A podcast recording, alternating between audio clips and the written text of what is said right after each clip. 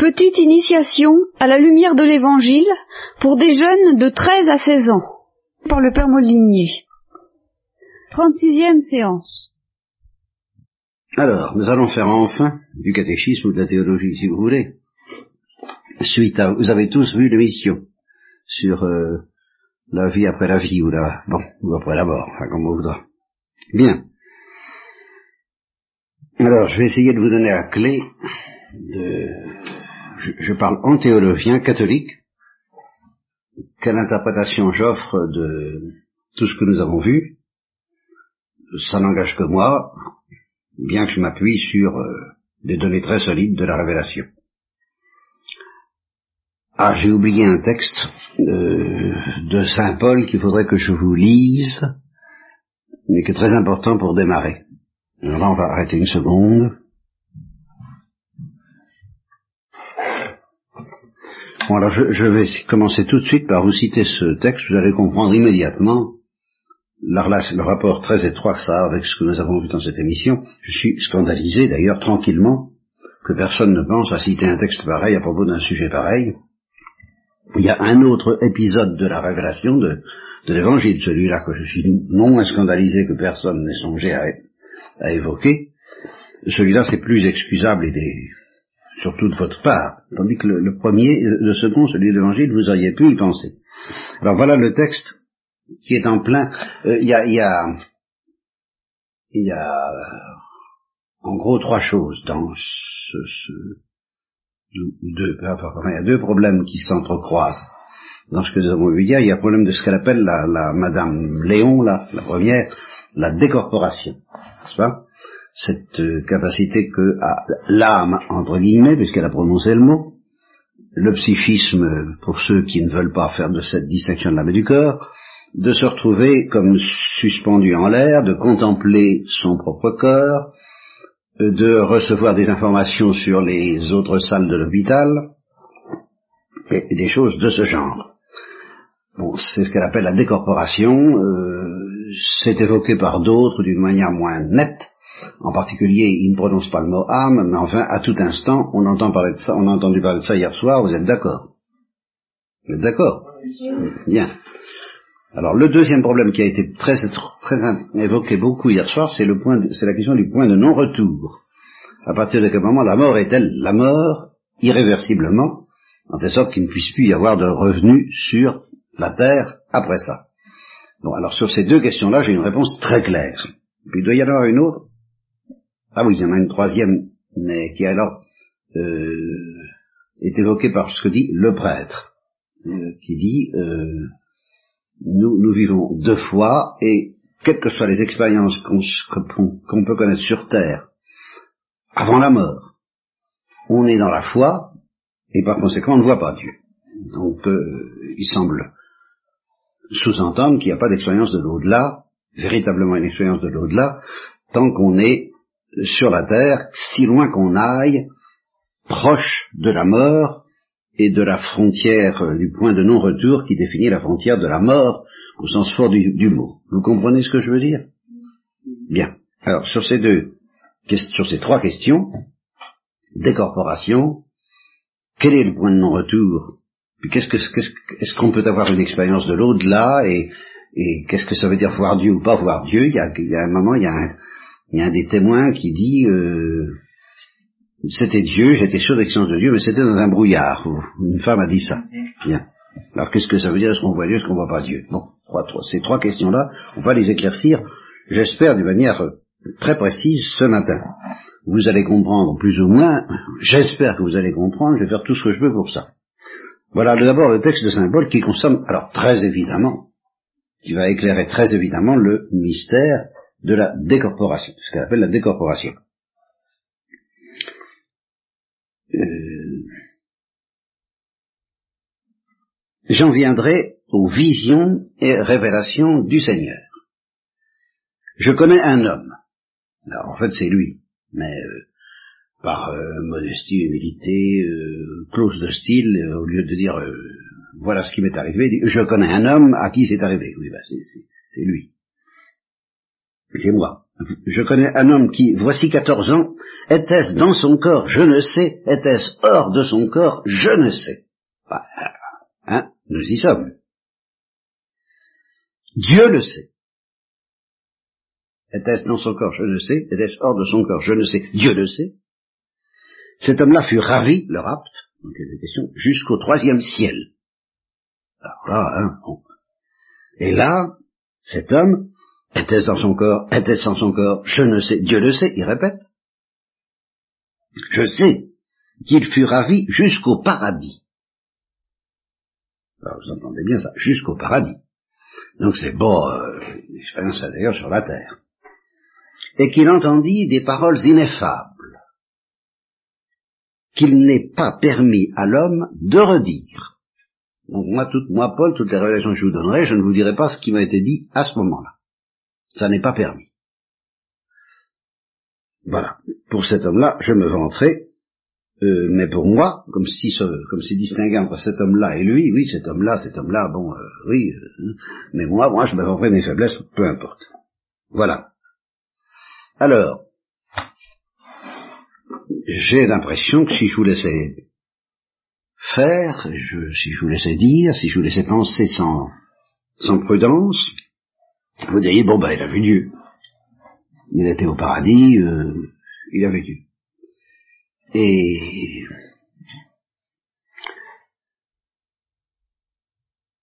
c'est tellement normal, c'est tellement naturel de votre part que les pères de l'Église se sont posé la question. Et que saint Thomas d'Aquin, entre autres, se demande, bon, est-ce que Dieu, est-ce que saint Paul a eu ce qu'on appelle euh, la vision face à face par mode euh, de d'entrevue, de normalement la vision face à face c'est pour toujours, c'est stable, on a la vision face à face, on est bien heureux, on est béatifié, et par conséquent on n'en sort plus, une fois qu'on a la vision, c'est pour toujours. Alors ça fait donc bizarre, ça pose un problème aux docteurs de l'Église, ils ont gêné de se dire, peut-être que Paul a vu Dieu face à face, mais que ça n'a pas duré. C'est un peu gênant, et c'est pour ça qu'ils se posent la question, et euh, je ne sais plus du tout comment saint Thomas la résout très précisément, il, ne, je ne crois pas qu'il tranche. Il n'exclut pas que Paul ait pu voir Dieu face à face, il me semble. Mais il n'exclut pas non plus qu'il ne l'ait pas vu face à face, et moi c'est ma position. C'est ce que je préfère dire. Et j'insiste, c'est pas du tout certain qu'il a vu Dieu face à face pour autant. Ce qui donc, déjà constitue une première réponse à David, euh, qui a posé un peu cette question hier soir, et encore plus au prêtre, qui dit, euh, tant qu'on est sur la terre de l'obscurité de la foi, on ne voit pas Dieu, eh ben d'accord, mais Saint Paul même n'a pas vu Dieu. Même dans cette expérience. Et cependant, il a été au paradis. Et alors justement, ce que je n'aime pas trop dans la position de ce prêtre, c'est qu'il allait dire, ou bien on est sur la terre, ou bien on voit Dieu. Et alors, euh, aller au paradis sans voir Dieu, il n'a pas l'air d'envisager que ce soit possible. Dans ce texte de Saint Paul, nous en avons l'évidence. Alors, maintenant, y a, euh, Saint Paul signale bien une expérience de décorporation. Parce qu'il dit, je ne savais plus, je n'avais au plus aucun moyen de savoir si j'étais dans mon corps ou pas. Donc j'aurais pu penser que je n'étais plus dans mon corps, que j'étais séparé de mon corps. Je ne tranche pas. Peut-être que j'étais séparé, peut-être que je n'étais pas séparé, euh, j'affirme rien, je ne sais pas, Dieu le sait. Mais enfin, j'avais pas du tout de quoi savoir si j'étais dans mon corps ou pas. Bon, alors certes, ça, on peut reconnaître là euh, l'expérience de la décorporation avec un peu moins d'assurance que ceux qui disent j'étais séparé de mon corps. Ils n'ont pas l'esprit critique, ils n'ont pas l'esprit modeste, ils ne savent pas suspendre leur jugement, ils ne connaissent pas la profondeur et la difficulté de ces questions. Saint Paul qui est plus prudent et plus profond dit je ne sais pas. Je ne sais pas. Alors, qu'est-ce que ça veut dire en théologien et en philosophe, cette histoire de décorporation? À la lumière de ce qui est arrivé à Saint Paul, et toutes les extases des saints sont inférieurs à ce que dit Saint Paul, mais sont du même ordre, en moins, fort peut-être. On ne peut pas trouver mieux que ce que Saint Paul dit là, c'est le sommet de l'extase, c'est sûr. C'est un très bel exemple, et, qui a l'avantage d'être dans la Bible. De sorte que pour les, les, chrétiens et les prêtres, ils vous font des objections en vous disant l'extase, ça n'existe pas, c'est des histoires, c'est des états psychiques. Bon, vous pourrez dire, et Saint Paul, et le troisième ciel. Qu'est-ce que vous en faites? Bon, là, vous avez du solide. Bien. Alors, comment est-ce que moi j'interprète, si vous voulez, cette expérience de décorporation dans l'hypothèse qui me paraît préférable, où Saint Paul lui-même n'a pas vu Dieu à ce moment-là? Alors là, on va faire un peu de philosophie. et de psychophysiologie. Dans l'état où nous sommes en ce moment, nous recevons, il faut distinguer deux choses. Il faut distinguer ce que j'appellerais les informations. Et puis, faut distinguer la lumière intelligente ou intelligible avec laquelle nous interprétons, nous lisons, nous comprenons ces informations. Les informations, elles viennent des sens, de l'expérience sensible. Les cinq sens que vous connaissez, puis d'autres, qu'on appelle la, sensibilité intérieure, le sens du mouvement, le sens qu'on on est bien dans son corps ou on ne l'est pas, c'est une sorte de toucher si on veut, mais enfin c'est pas le toucher de, la table. Bon, peu importe, euh, le sens du mouvement non plus, c'est pas seulement le sens du toucher. Enfin, en gros, il y a les cinq sens qu'on connaît, la vue, le toucher, l'ouïe, l'odorat, euh, bien. Toutes nos informations viennent de là. Quand nous parlons entre nous, en ce moment même, toutes vos informations viennent de l'oreille, de l'ouïe. Bon. Mais vous n'entendez pas que des sons. Vous, vous, comprenez quelque chose avec votre intelligence, ça c'est la lumière de l'intelligence qui interprète ce que vous entendez, et qui interprètent ce que vous entendez avec plus ou moins d'intelligence. Il y en a qui, n'y comprennent rien de temps en temps à ce que je dis, c'est pas forcément de leur faute, ça peut être de la mienne. Il y en a qui comprennent très bien, il y en a qui comprennent de mieux en mieux. Il y, a, toutes sortes de manières plus ou moins profondes, plus ou moins lumineuses de comprendre ce qu'on entend. Il y a plusieurs manières plus ou moins profondes et lumineuses de comprendre ce qu'on vit. Et euh, vous pouvez euh, suivre un catéchisme un, jour, je parle de l'amour, de l'éternité, de la Trinité, de Jésus-Christ, de toutes sortes de choses, vous n'y comprenez pas grand-chose. Bon, le, le, 15 jours, trois semaines après, vous écoutez de nouveau la même conférence, donc vous ne recevez aucune information supplémentaire. Vous voyez, d'accord, c'est la même, c'est les mêmes informations, c'est les mêmes mots, c'est les mêmes bruits. Et brusquement, vous comprenez voyez Alors là, il y a une lumière nouvelle qui vous est donnée, mais pas une information nouvelle. Vous, voyez ce que je veux dire? J'ai pas très l'air très, très... Comprenez la lumière, est-ce que vous avez la lumière pour comprendre ce que je dis? Bien. Eh bien, quand on a ainsi une lumière nouvelle qui peut être très intense, bah, quelqu'un peut euh, un beau jour avoir une espèce d'illumination sur des grandes vérités philosophiques, des grandes vérités chrétiennes, des grandes vérités religieuses. ah, je comprends, je comprends ce que j'avais jamais compris. Je vois, je vois.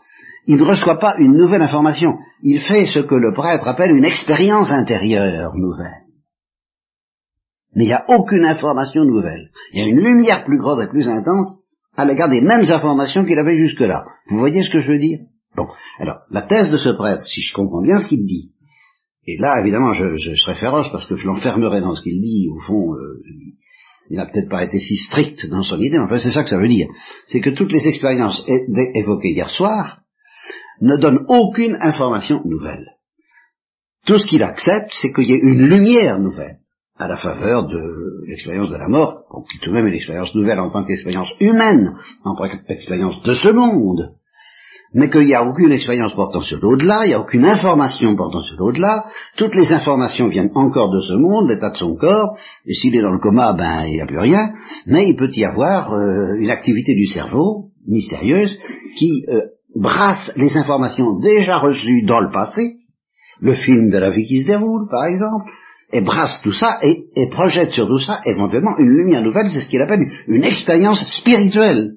Parce qu'il admet qu'il y a une âme, euh, lui, liée au corps, une intelligence, mais qui s'exerce toujours par l'intermédiaire des sens, par l'intermédiaire des informations reçues des sens, et que l'expérience de la mort ne donne rien d'autre que des informations venues des sens, ou rien. En fait d'informations. Une lumière nouvelle peut-être, des informations nouvelles, non. Pas portant sur l'au-delà, en tout cas. Vous voyez ce que je veux dire? Bien.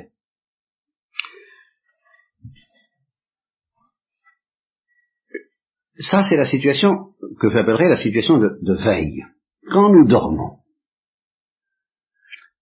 euh, les cinq sens ne nous fournissent pratiquement plus d'informations. Je dis pratiquement plus, c'est pas absolu, absolu. Il peut arriver que si, on, si on dort à la belle étoile et qu'on a froid, dans le rêve que nous faisons, on se met à avoir froid. Ça, c'est possible. Ça veut dire que l'information pénètre tout de même un peu. Vous voyez? Enfin, elle pénètre très peu. La plupart des fenêtres qui, nous, qui s'ouvrent sur le dehors, qui nous permettent de voir, d'entendre et de, et, de, penser, sont fermées pendant le sommeil.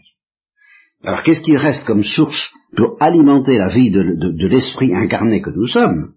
Car nous sommes un esprit incarné, nous avons une âme incarnée dans un corps, une intelligence incarnée dans un corps. Qu'est-ce qui reste pendant le sommeil comme source d'alimentation? Eh bien, la mémoire et l'imagination. C'est pour ça que ça marche très fort, c'est ce qu'on appelle les rêves. Bien. Il peut arriver un état où la, coupure, la source d'information venant du sensible soit encore plus profonde. Et je soupçonne que le coma, qui précède la mort, est quelque chose où les informations, même celles venant de la mémoire et de l'imagination, sont coupées à leur tour. Je pense qu'il n'y a plus rien à ce moment-là. Et alors là, j'affirme, au nom de l'expérience de Saint Paul, au nom de l'expérience des mystiques, au nom de l'expérience du yoga qui a été évoquée hier soir, et au nom de l'expérience de tous ceux qui ont fait, qui ont subi le coma, qui sont allés assez loin, et qui en sont venus, contre ce qu'a dit le prêtre, j'affirme que dans ces états exceptionnels, tous exceptionnels, que ce soit l'extase, le fruit du yoga, la mort prochaine, et, le coma qui, qui, l'accompagne, bon, les, les, trois grands, trois grands cas qu'on peut imaginer où, où les informations normales sont coupées. Par conséquent, l'âme, l'intelligence, ne reçoit plus aucune information normale venant des sens, ni même de la mémoire et de l'imagination. Ou très peu. Très peu pour la mémoire et l'imagination, et euh, pratiquement rien venant des sens. À ce moment-là, ça peut être tel que si cette intelligence reçoit des informations d'une autre source, et là je maintiens que c'est possible, sans voir Dieu bien entendu. Par exemple, un ange peut lui parler. Saint Joseph, dans son, dans, dans son rêve, un ange lui parle. La Sainte Vierge, au moment de l'Annonciation, elle voit un ange. Eh bien, euh, il n'est pas du tout certain qu'elle n'a pas été coupée du monde extérieur quant aux sources d'information. Elle a été un peu en extase, peut-être. C'est pas absolument certain, mais enfin, il a fallu qu'il se produise quelque chose qui, n'est pas normal. Mais c'est pas normal de voir un ange. Normalement, on ne le voit pas. Un ange, il faut, c'est pas avec nos sens de, la vue qu'on peut le voir. Si la Sainte Vierge a vu un ange, c'est qu'elle a eu une autre source d'information que la, source habituelle. Était-ce avec son corps, était-ce sans son corps? Eh ben, elle, peut-être qu'elle ne savait pas non plus. Quand on est élevé en extase dans un état où l'âme, où l'intelligence est privée de ses sources normales d'information, et puis qu'on en reçoit d'autres, information. Quelqu'un nous parle, quelqu'un se présente, on voit quelque chose, on voit une lumière, on voit un être, mais on le voit selon un mode qui n'est plus humain, qui n'est plus le, celui dont on a l'habitude d'une manière quotidienne. On se rend bien compte qu'on ne fonctionne pas à la sauce humaine quotidienne, c'est que, qu'on n'est plus dans un état normal. Alors on dit comme Saint Paul, ben je, je, je, est-ce que je suis, est-ce que j'ai encore mon corps? En fait, l'âme est toujours liée au corps. Il n'y a pas de séparation de l'âme et du corps, je vais y revenir tout à l'heure, ça c'est une autre affaire. L'âme est toujours substantiellement unie au corps, mais elle ne fonctionne plus à l'aide du corps. Le corps ne lui fournit plus rien comme source d'information. L'âme, elle, est fournie toujours au corps, la vie. Le corps n'est pas mort. Nous n'avons pas franchi la frontière. Nous ne sommes pas au point de non-retour. Mais sans être au point de non-retour, l'âme peut, elle, aller très très loin dans la coupure avec les informations que le corps lui donne d'habitude. Elle ne reçoit plus rien du corps, et puis elle reçoit d'ailleurs, alors d'autres informations, bénéfiques ou maléfiques. ça, peut, peut être très redoutable, peut-être en contact avec euh, des êtres inquiétants, que moi, théologien, j'appellerais des démons. Ça peut arriver, ou, ou des damnés, ça peut arriver ou, peut-être même des esprits qui vivent encore et qui sont mal intentionnés, quoique ça n'a jamais été évoqué hier soir. Il y a toujours des morts. Bien. Mais en tout cas, je ne vois pas pourquoi on exclurait, au nom de la foi, sûrement pas, la doctrine de la révélation. Non seulement elle s'y oppose pas, mais la Bible en est pleine. Alors quoi? À commencer par l'expérience de Saint Paul, mais à continuer par tout ce que, à chaque fois que quelqu'un a une révélation, il y a euh, les, les à chaque fois que les prophètes voient quelque chose que l'expérience humaine ne peut pas leur révéler. Moïse qui monte au Sinaï, quand il demande à Dieu est-ce que je peux voir ta face, il, ne voit pas Dieu face à face, Puisqu'il demande à voir face à face et Dieu lui dit, tu ne peux pas en mourir. C'est toujours la même chose. Tu ne peux pas en mourir. Alors il ne voit pas Dieu face à face, mais il voit quelque chose. Et quelque chose que, que les, Juifs n'ont pas l'habitude de voir, et qui ne vient pas du corps. Alors le corps est dans une sorte de léthargie. Il est mis au placard. Il, n'est pas coupé de l'âme, mais il est prié de rester tranquille. C'est un immense sommeil, un coma, ou une léthargie, euh, si c'est du, yoga, et l'âme reçoit alors des informations qui peuvent être extrêmement variables. Et ça peut être au moment de la mort, parce que le moment de la mort est un moment où le corps entre en sommeil et en coma, ça peut être au cours d'une séance de yoga, ça peut être au cours d'une extase, comme pour Saint Paul et comme pour tous les chrétiens. Je vois pas où est le problème. Euh, il suffit d'avoir un petit peu de souplesse et d'intelligence et euh, de, finesse, et de dire, ben oui, en effet, pourquoi pas. Et à ce moment-là, ben, on voit des choses. Voilà. Quelque chose, bon, c'est une autre histoire, mais en tous les cas, je n'ai aucune objection à ce qu'on voit des choses, à ce qu'on voit une lumière, à ce qu'on voit des êtres, à ce qu'on entende des paroles, et à ce que des secrets ineffables nous soient révélés qui n'est pas permis à l'homme de redire, et même à ce qu'on soit au paradis. Ça, c'est Saint Paul qui le dit. Et il y a une histoire tout à fait extraordinaire qui euh, va dans ce sens-là, que je ne vous raconterai pas avec la même assurance si j'avais pas Saint Paul pour me euh, soutenir. C'est celle d'une certaine, euh, d'une petite sainte je crois qu'elle est canonisée maintenant, ou béatifiée. Mariam, la petite, Myriam, la petite arabe, béatifiée. Bon, elle, euh, alors elle, est morte, elle a été égorgée. Alors égorgée, le, le, cou tranché, hein, avec un cimetière, on lui, a, on tranché le cou. Bon, elle était donc euh, morte. Nous allons, nous allons revenir sur la question de la mort. En tout cas, elle était pas loin de mourir. Et, et, et son âme, donc, n'a plus reçu aucune information dans du corps. Et elle s'est promenée dans le paradis, elle a vu les anges, elle a vu les bienheureux, elle a vu les saints, elle a discuté avec eux, je crois même qu'elle a vu Jésus à Saint-Vierge, parce que Jésus est un, est un habitant du, monde céleste, c'est une créature, c'est un homme, et on peut très bien le voir, sans voir Dieu. Comme les apôtres voyaient Jésus sans voir Dieu. La seule différence, c'est que, je vous l'ai dit la dernière fois, maintenant, pour justement voir Jésus-Christ, il faut être coupé du monde extérieur.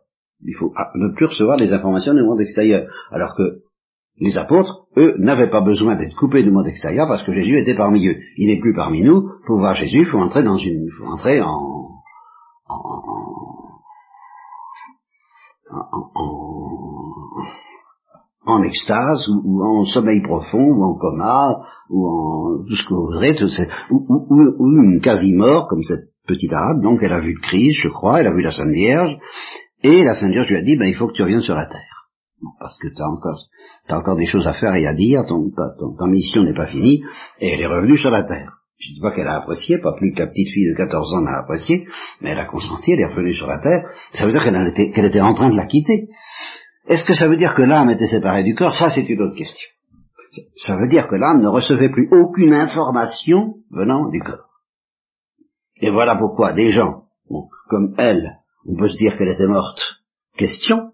Mais, Paul, Thérèse d'Avila, ceux qui font du yoga, ils sont sûrement pas morts, et cependant ils peuvent entrer dans un état de transe, on dira ça encore, où ils ne reçoivent aucune information du corps, mais ils reçoivent des informations de l'au-delà.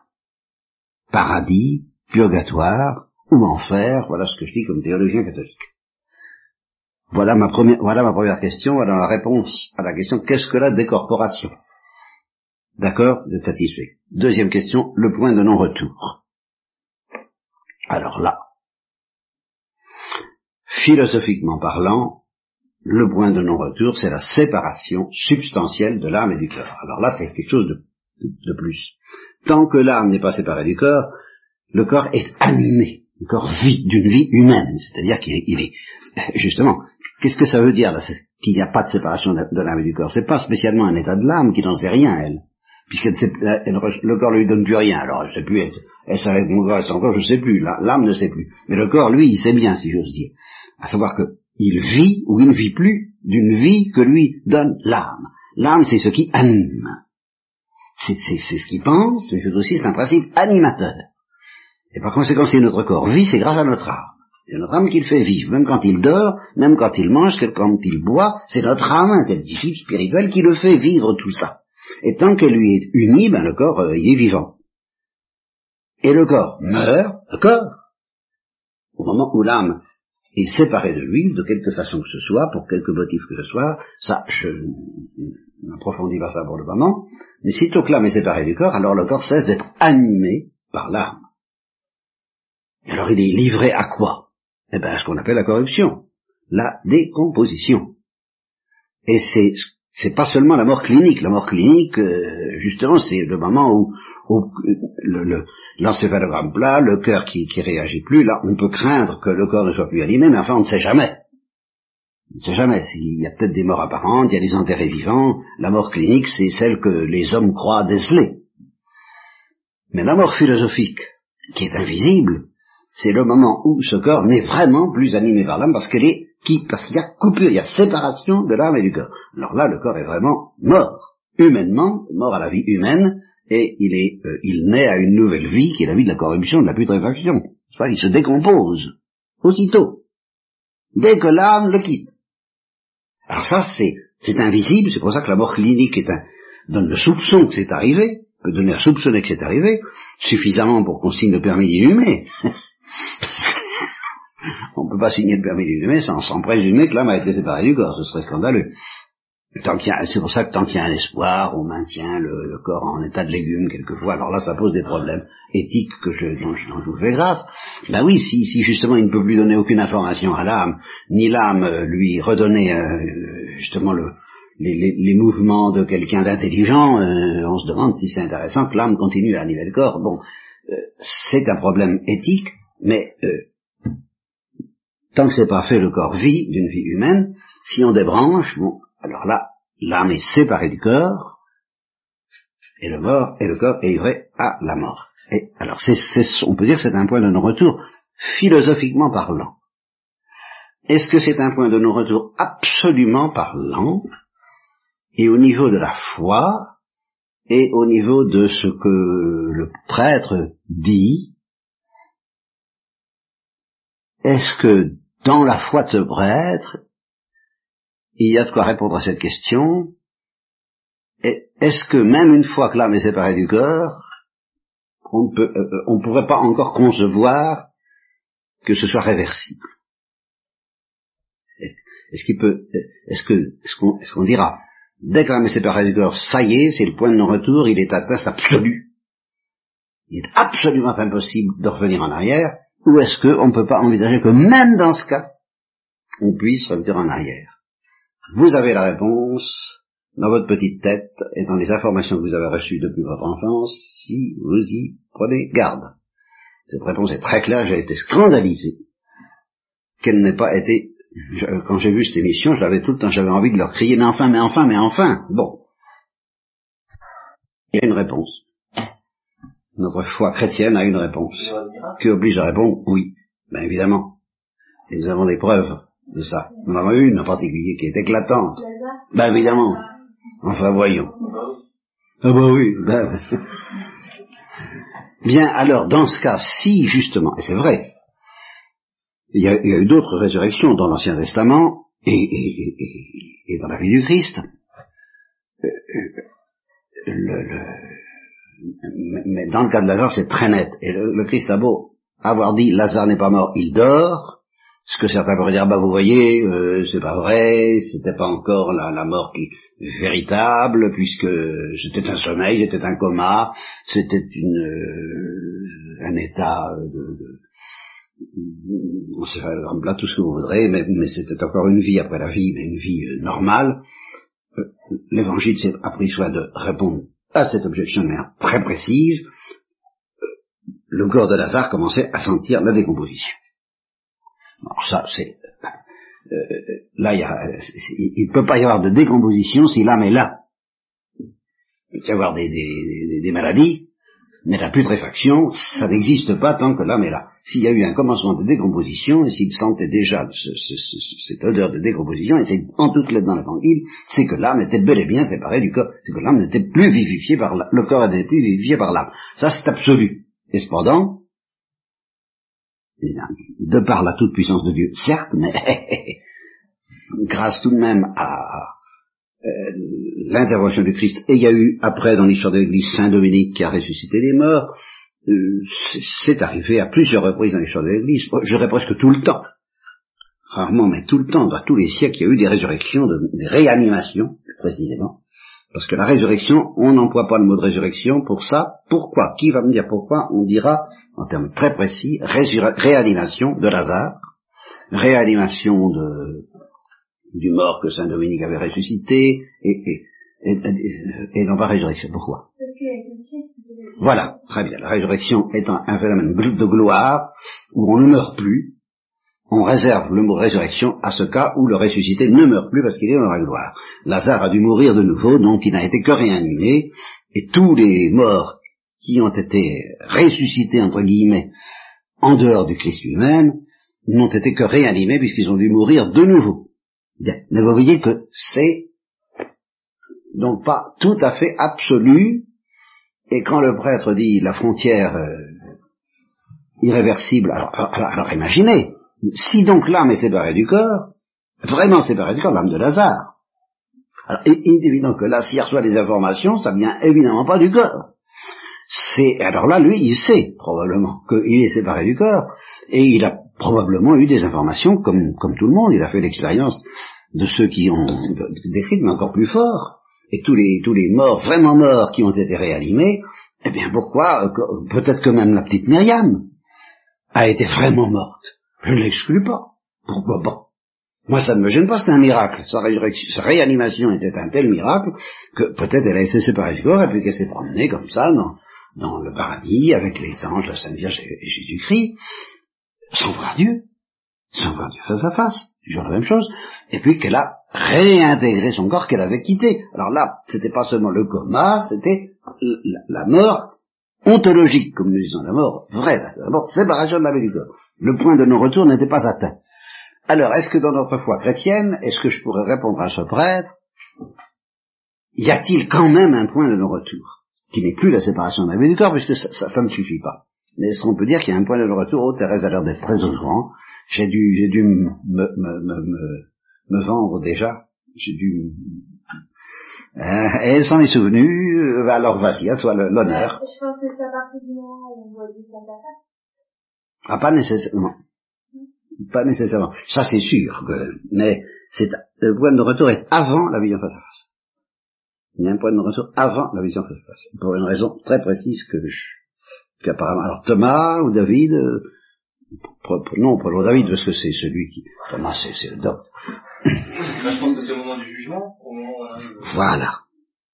Il est, clair que quelqu'un qui est réanimé, du simple fait qu'il est réanimé, il continue à, vivre, à souffrir éventuellement, à, être libre, à, aimer Dieu d'une manière méritoire ou au contraire à pécher. Quelqu'un qui est réanimé peut toujours pécher. Par conséquent, il ne peut pas être jugé. Vous voyez ce que je veux dire? Dieu ne peut pas juger quelqu'un et puis le renvoyer sur terre pour que alors le, alors jugement. Qu'en est-il? Donc quelqu'un qui, est jugé par Dieu, qui, qui a connu ce qu'on appelle le jugement particulier, qui a été colloqué au ciel, au purgatoire ou en enfer, euh, celui-là il y va tout de suite, en principe, et à supposer qu'il n'y aille pas, il ne va pas revenir sur la terre. Alors ça c'est le, ça c'est le point de non-retour absolu, et c'est ce que j'appelle la mort théologique. C'est pas seulement la séparation de l'âme du corps, c'est le jugement particulier où l'âme paraît devant Dieu, elle ne le voit pas encore, elle paraît devant lui, il est dans une lumière qui peut être un brouillard, comme dit cette dame, elle paraît devant le Christ, elle se juge elle-même et elle est jugée à la fois, ça, c'est le mystère du jugement particulier, nous n'en parlerons pas davantage ce matin, mais euh, en tout cas, alors là c'est définitif. Là, c'est le point de non-retour, une fois que le jugement a été prononcé, de quelque façon qu'il ait été prononcé, et s'il est prononcé pour le purgatoire ou pour l'enfer, l'âme ne voit pas Dieu. Tu comprends Thérèse Donc c'est pas la vision qui définit ça. Alors là, on a atteint, on, théologiquement et absolument parlant, même la toute-puissance de Dieu ne fera pas. Nous sommes sûrs de miracles de ce côté-là. On pourra faire quelques exceptions, mais c'est impensable, parce que le jugement, c'est le jugement. Il faut que tout soit fini pour que, pour que le jugement ait lieu, et Dieu sait bien quand tout est fini. Donc là, tout est fini, et c'est irréversible. Donc voyez, j'ai à peu près répondu à toutes vos questions. La vision face à face, bien c'est autre chose. Alors, on peut jamais voir Dieu face à face avant d'avoir été jugé.